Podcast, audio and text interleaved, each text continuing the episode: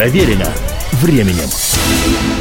Приветствую всех, меня зовут Олег Челап, это программа «Проверено временем». Во все времена повышенный интерес людей вызывали те, кто в любом виде творчества существовал или существует не по правилам. Автор может быть и скандальным, и эпатажным, и не умещающимся ни в какие рамки привычного, обычного, логичного, но если уж деяние его по-настоящему будоражит, интерес и к нему самому, и к его странноватым творениям обеспечен – причем опыт показывает, что с таким персонажем, если он еще жив, лучше всего не знаться лично и не пытаться водить приятельских отношений. А уж если он пребывает в мирах иных, не стоит копаться в том, что он или без всякой меры употреблял веселящие душу напитки, или всю жизнь пригоршнями дрянь глотал, или вместо того, чтобы радоваться прикосновению к женщинам, отдавал предпочтение нетрадиционным формам интима – да хоть с кошкой. Главное, что интересно его творчество с неким непривычным вывихом, с левой резьбой. И такого не делал, не делает больше никто.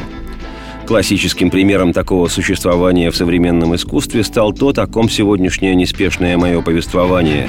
Это американский рок-музыкант, поэт, вокалист и гитарист, автор песен, один из основателей и лидер рок-группы The Velvet Underground и уже безусловная легенда по имени Лу Рид. густонаселенном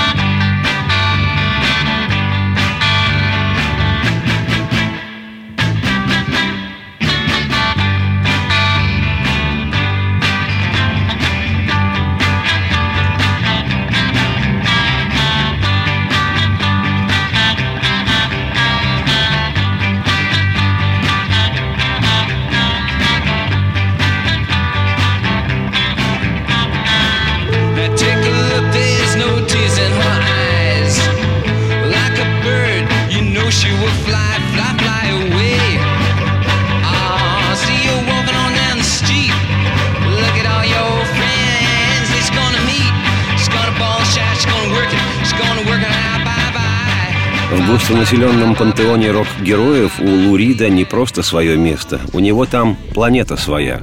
Удивительным образом его странноватые песни определили в мировом роке альтернативный путь.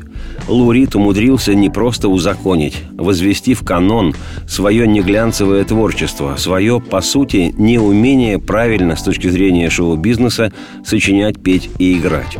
И пусть имя его и песни его интересуют, удивляют и увлекают достаточно узкий слой музыкантов и рок-ценителей, влияние, оказанное Луридом на жанр, по своему значению просто неимоверно.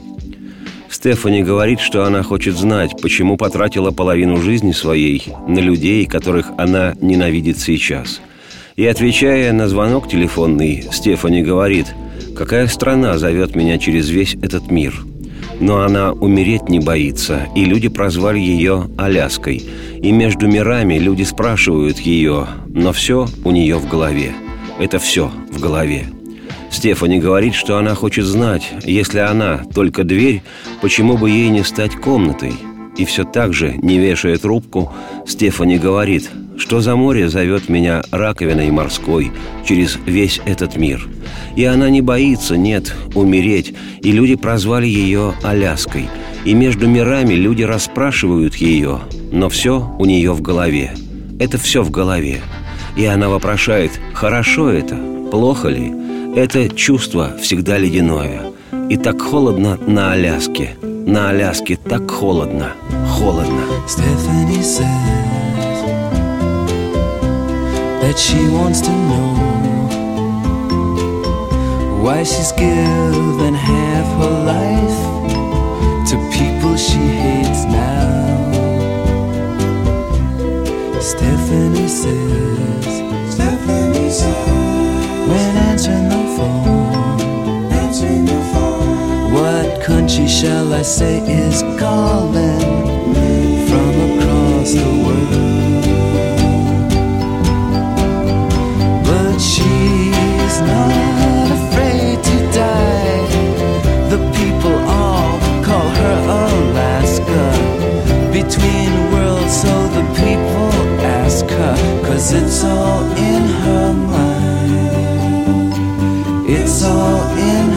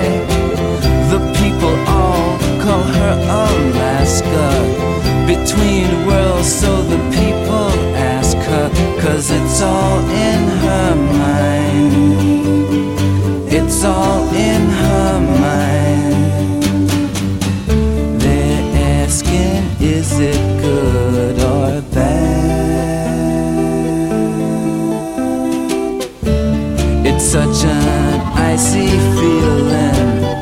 It's so cold in Alaska. It's so cold in Alaska. It's so cold in Alaska. Проверено временем. Еще раз приветствую всех. Я Олег Челап. Это «Проверено временем» и сегодняшнее повествование мое о легенде американского рока человеке по имени Лаурит. Меня всегда занимало, что очень немало в рок-музыке людей, имеющих российскую корневую систему. Это и жены Битлов Пола Маккартни и Джона Леннона, Линда Истман Маккартни, чей отец был из России, и Йоко Оно, чья бабушка из России была – это и знаменитейший продюсер и композитор Фил Спектор, ныне отбывающий тюремный срок, и самый влиятельный артист мировой рок-музыки Боб Дилан. В их биографиях такие одинаковые строки. Предки – евреи, выходцы из Российской империи. Дедушка и бабушка по линии отца, матери, нужно подчеркнуть, уехали в США в связи с еврейскими погромами. А сколько было людей в американском джазе с российскими корнями – можно лишь сокрушаться, что все эти талантливые люди оказались не здесь. Во всем мире на четверть бывший наш народ, если цитировать классика. И почему мы такая страна? Точно та же песня случилась и с рок-музыкантом по имени Лурид. Как отмечено в летописях, он появился на свет в Нью-Йорке, в Бруклине. 2 марта 1942 года. При рождении получил имя Льюис Аллан Рабиновиц – поскольку родом из еврейской семьи. Его отец Сидней Джозеф Рабиновец был бухгалтером, мать Тоби Футерман – домохозяйкой. Оба происходили из семей выходцев из Российской империи. А в 1943-м папаша будущего музыканта Рабиновец сменил фамилию и стал именоваться Рид. И, соответственно, сын его именовался Льюис Рид. Лу Рид – Занимаясь вопросами налогового учета, папаша спал и видел, что однажды сынок Льюис займет его бухгалтерскую должность. Все родители желают своим детям только счастья. Однако, как отмечено все в тех же летописях, всем вокруг стало ясно уже в раннем подростковом возрасте парнишки, что ничего подобного с ним случиться не может. В 14 лет Лурид терзал гитару в группе The Sherries «Тени», а в его 17 Три раза в неделю на протяжении двух месяцев родители водили парня на электрошоковую терапию. Так мама с папой хотели излечить юношу от гомосексуализма. Какой уж здесь налоговый учет. Тут уж не до бухгалтерии. Давай, мать, электричество врубай. Примечательно, что Лурид долгое время после этого не поддерживал никаких отношений с родителями.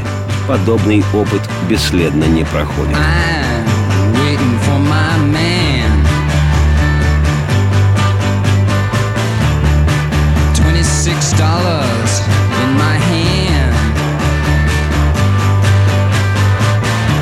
to Lexington, 125. Feel sick and dirty, moldy.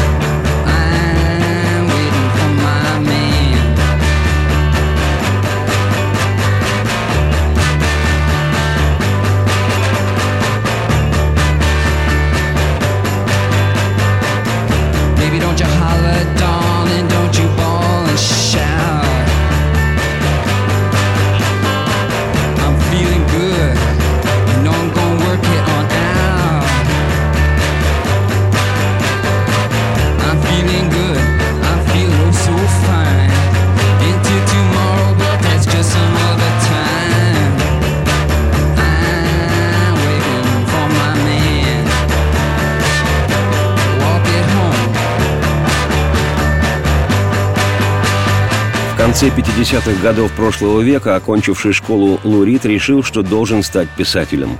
И поступил парень на отделение литературы в университет города Сиракузы, что в центральной части американского штата Нью-Йорк.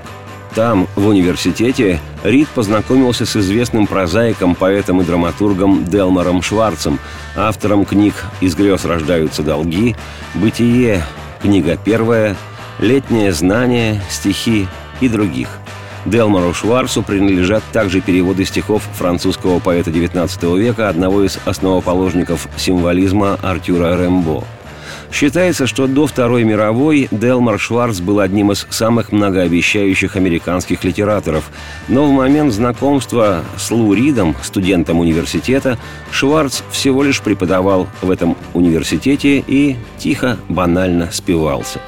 Однако с головой вполне был дружен и стал учителем и наставником молодого Лу Рида – Умер Шварц всего лишь в 53-летнем возрасте в 1966 и в своей жизни Лурид часто его вспоминал. В частности, именно о Делмаре Шварце поется на сольном альбоме Лурида «Blue Mask» «Голубая маска» 82 года издания композиции «My House» «Мой дом». Image of the poets in the breeze Canadian geese are flying above the trees. A mist is hanging gently on the lake. My house is very beautiful at night. My friend and teacher occupies a spare room. He's dead at peace at last, the wandering Jew. Other friends had put stones on his grave. He was the first great man that I had ever met. Sylvie and I got out a Ouija board to dial the spirit across the room it soared. We were happy and amazed at what we saw. Blazing stood the proud and regal name Delmore. Delmore, I missed all your funny ways. I missed your jokes and the brilliant things you said. My dead list to your bloom was such a perfect wit. And to find you in my house makes things perfect. I've really got a lucky life. my riding, my motorcycle, and my wife. And to top it all off, a spirit of pure poetry is living in this stone and wood house with me. Image of the poets in the breeze. Canadian geese are flying above the trees. A mist is hanging gently on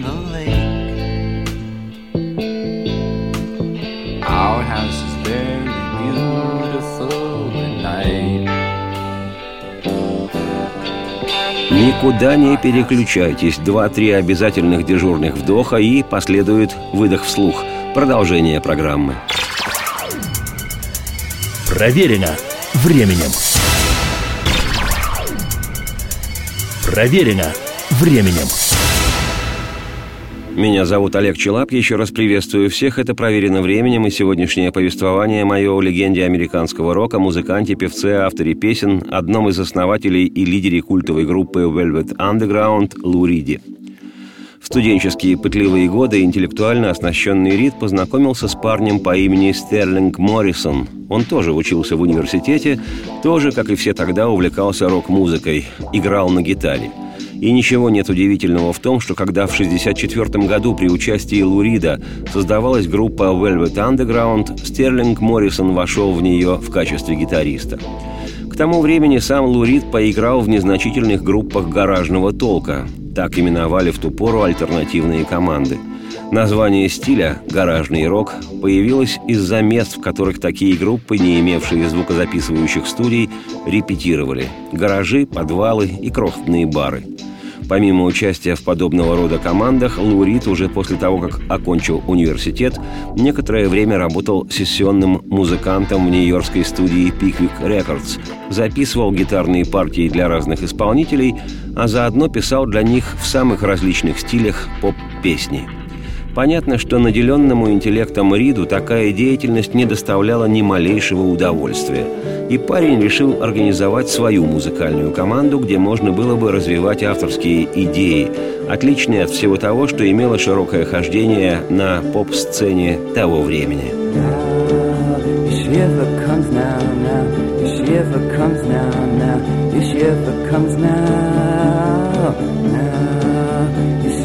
comes now, now. shiver comes now, now, the shiver comes now.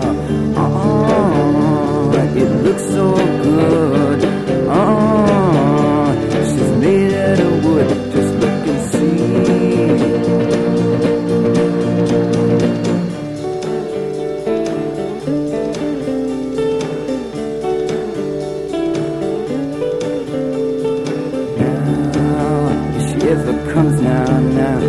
Ever comes now, now, if she ever comes now, now, if she ever comes now, now, if she ever comes now, now, if she ever comes now,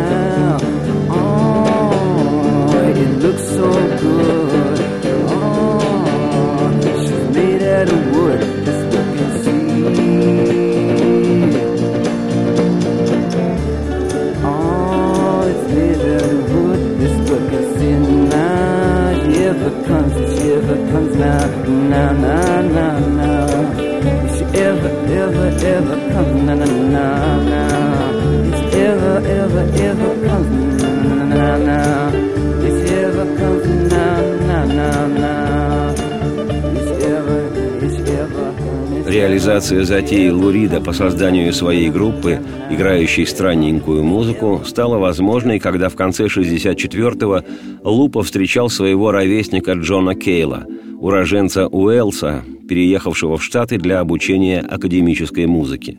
К тому времени Кейл весьма активно сотрудничал с ушибленными на всю голову авангардными композиторами Нью-Йорка.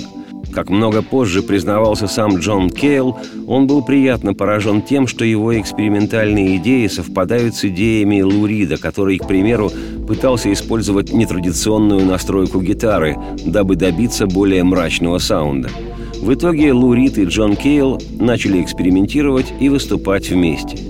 Приятели пробовали играть с разными музыкантами, по-разному называя свою группу, но в результате, призвав под знамена уже упомянутого сегодня знакомого Лурида еще со студенческих времен гитариста Стерлинга Моррисона и перкуссиониста Ангуса Маклайса, решили наречь свое детище «The Velvet Underground» – «Бархатное подполье».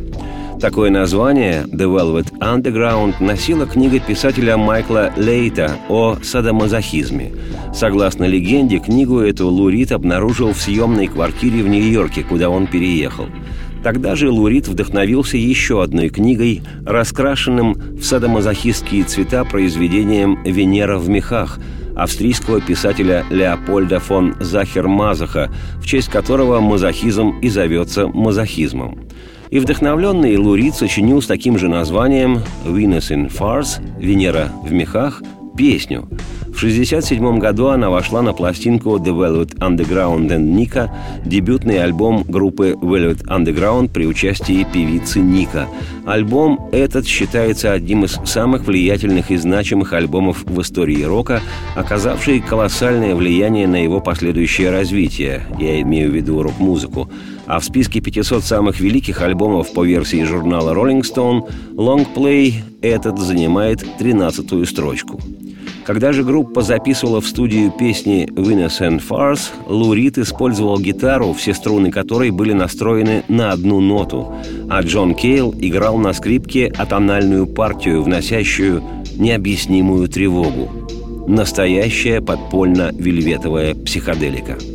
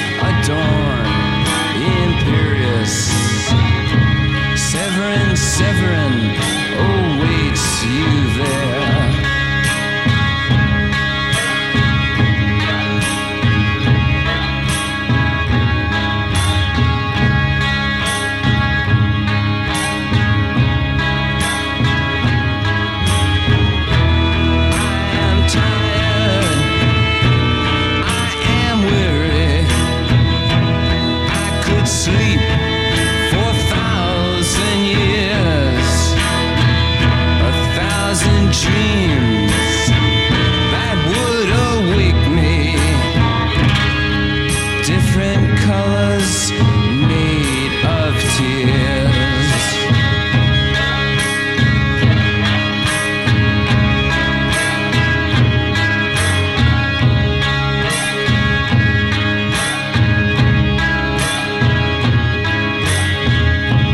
Kiss the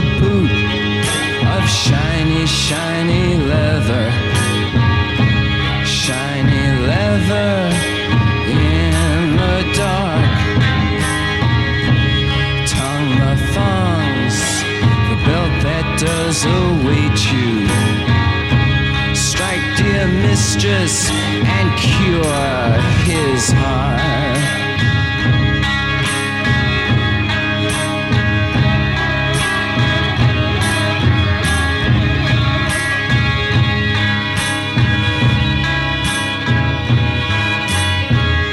Severin, Severin, speak so slightly.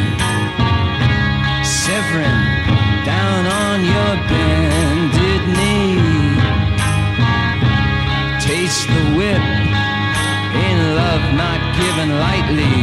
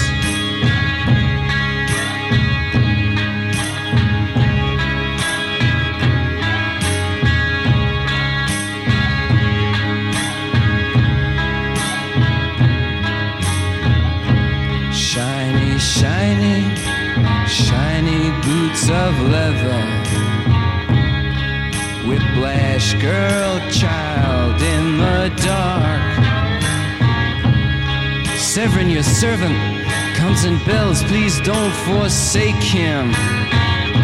Strike, dear mistress, and cure his heart.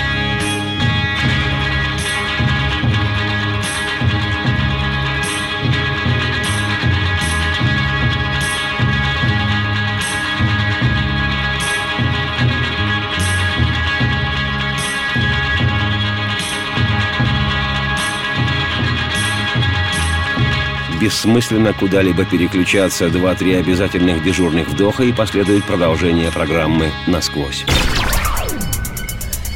Проверено временем. Меня зовут Олег Челап. Еще раз приветствую всех. Программа «Проверено временем» и сегодняшнее повествование мое о легенде мирового рока, музыканте, певце и авторе песен, одном из основателей культовой американской группы Velvet Underground и ее подлинном лидере Лу Риди. Рассказывая о Velvet Underground, нельзя не остановиться подробно на другом ключевом музыканте этого образования, тоже одного из создателей группы, Джонни Кейли. Персонаж этот более чем прелюбопытный. Кейл Джон появился на свет в Уэльсе 9 марта 1942 года, то есть он был ровно на неделю младше Лу Рида. Родился валиец Джон, а валийцы – народ особый, в деревне, в семье шахтера и учительницы. С семи лет стал обучаться игре на фортепиано. И, видимо, обучался правильно. Уже в 12 играл на органе в местной церкви, а там и в школьном оркестре. Но инструментом парня оказался альт. А альтистом стал Джон Кейл лишь потому, что ребята, игравшие в оркестре, разобрали все другие инструменты. В 15-летнем возрасте, в 1957 году, Джон в составе Уэльского юношеского оркестра побывал на своих первых гастролях, да еще сразу же и за рубежами родной Великобритании. Понятно, что после этого парень твердо решил заниматься исключительно музыкой. Гастроли в юношеском возрасте свинчивают голову на бекрень и лишь раззадоривают честолюбие и мечты. Тогда же Джон Кейл стал изучать музыку в Лондонском университете. В середине 60-х на молодого музыканта обратил внимание известнейший американский композитор, пианист, дирижер и педагог Аарон Копленд, чьи произведения в разные годы исполняли оркестры под управлением величайших дирижеров Сергея Кусевицкого и Леонарда Бернстайна – при содействии Копленда, тоже, к слову сказать, выходца из Российской империи, Джон Кейл и перебрался в североамериканские Соединенные Штаты, где обучался у величайших авангардных композиторов того времени, в частности, у почти тезки ныне широко известного, а тогда лишь с прибабахом персонажа Джона Кейджа, который считается пионером в области абстрактной и электронной музыки, а также по части нестандартного использования музыкальных инструментов – Кейдж – один из ведущих в послевоенном авангарде, и критики единодушно нарекли этого человека одним из самых влиятельных американских композиторов 20-го столетия.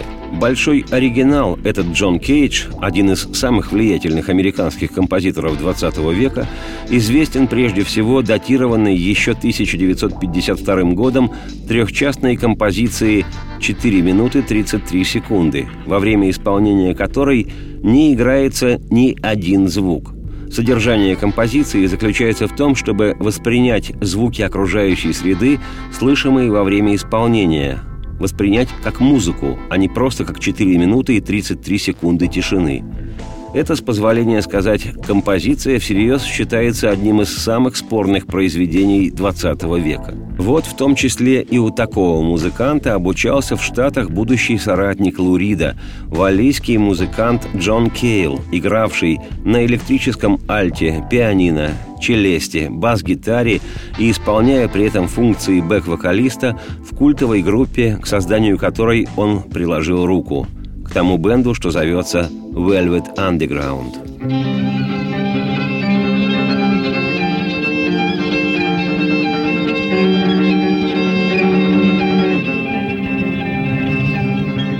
Myriad choice of his fate set themselves out upon a platform to choose. What had he to lose? Not a ghost bloody country all covered with sleep where the black angel did weep. Not an old city street in the east gonna. And Warren brother walked on through the night with his hair and his face long, long spent and cut from a knife of GT.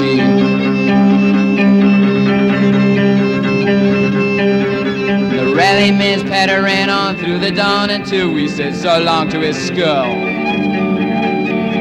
Shrill yell. Shining brightly red rimmed and red lined with the time of fused with the choice of the mind on ice skate scraping chunks from the bills.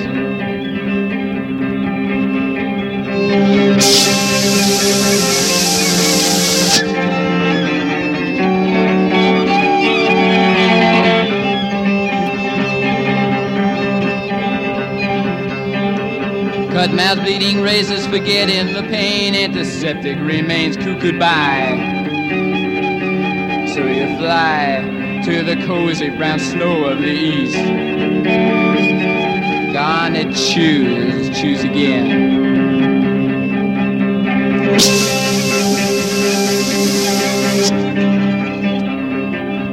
Sacrificials remain, make it hard to forget where you come from. The stools of your eyes serve to realize fame. Choose again. And robe his refrain of the sacrilege recluse for the loss of a horse with the bows and the tail of a rat. Come again. Choose to go.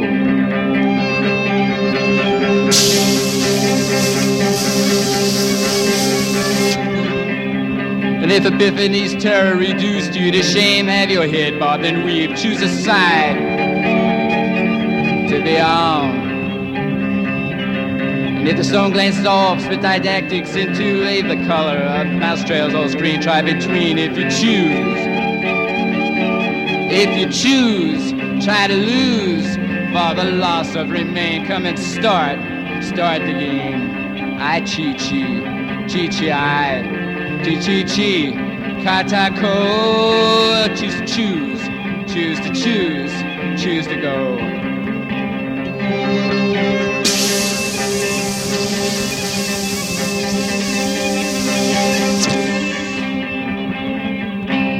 История Velvet Underground столь же увлекательна и красочна, сколь и непродолжительна, хотя на самом-то деле история этой группы сегодня бесконечна. Слишком влиятельной оказалась музыка этой команды. История гласит, что после встречи Лурида и Джона Кейла в конце 64-го и создания группы в 65-м и выбора названия The Velvet Underground, музыканты активно репетировали в городе Нью-Йорке. Считается, что в то время их музыка была гораздо мягче, чем дальнейшие работы. Джон Кейл временно отошел от авангарда и увлекся идеями бит-поколения. Игра барабанщика Мак Лайса была спокойной и крайне мягкой – в июле 65-го Лу Рид, Джон Кейл и Стерлинг Моррисон записали в своей репетиционной коморке демо-версии песен, входивших тогда в репертуар. И когда Джон Кейл ненадолго уехал в Британию, то сумел передать эти записи британской певице Мариане Фейтфул. По иронии судьбы, мать Марианы Фейтфул, Эва фон Захер-Мазах, баронесса Эрисо, происходила из династии Габсбургов. Когда-то была балериной и работала с Бертольтом Брехтом и Куртом Вайлем. И ее матери, Марианны Фейтфул, двоюродный дед, тот самый Леопольд фон Захер-Мазах, от имени которого образовано слово «мазохизм», и книга которого «Венера в мехах» вдохновила Лурида на создание одноименной песни и, в известном смысле, на выбор идеологии группы Velvet Underground. Такие вот переплетения – так вот, отдав в Англии певице Мариане Фейтфул записи Velvet Underground, самая короткая из которых звучала 5 минут, а остальные 9, 15 и 23 минуты, это в 65 году, Джон Кейл искренне надеялся, что Марианна Фейтфул передаст эти демо молодой американской группы фронтмену Rolling Stones Мику Джаггеру, с которым Фейтфул состояла в близкой-близкой, очень близкой дружбе. Но, как отмечено в скрижалях, никакой реакции великого языкастого Джаггера на те демозаписи Velvet Underground не последовало. Только в 1995-м песни вошли в ретроспективный бокс-сет «Peel Slowly and See». На следующей неделе я, Олег Челап, автор и ведущий программы «Проверено временем», предложу продолжение повествования о легендарном американском рок-музыканте, поэте, авторе песен, создателе и лидере культовой группы Velvet Underground Луриди. Сейчас оставляю вас с одной из тех демозаписей, которые музыканты группы передали в 65 году Мариане Фейтфул для Мига Джаггера. А он и ухом не повел – я слышу, слышу, как грызет он сейчас свои локти, этот мистер Щелкунчик. Радости вам слуха и солнца в окна, и процветайте.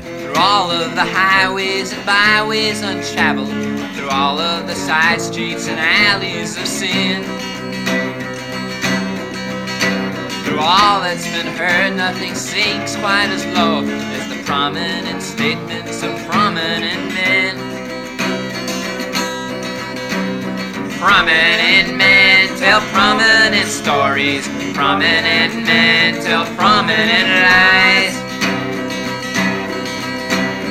Prominent men kiss the ass of Dame Fortune. Prominent men will tear out your eyes.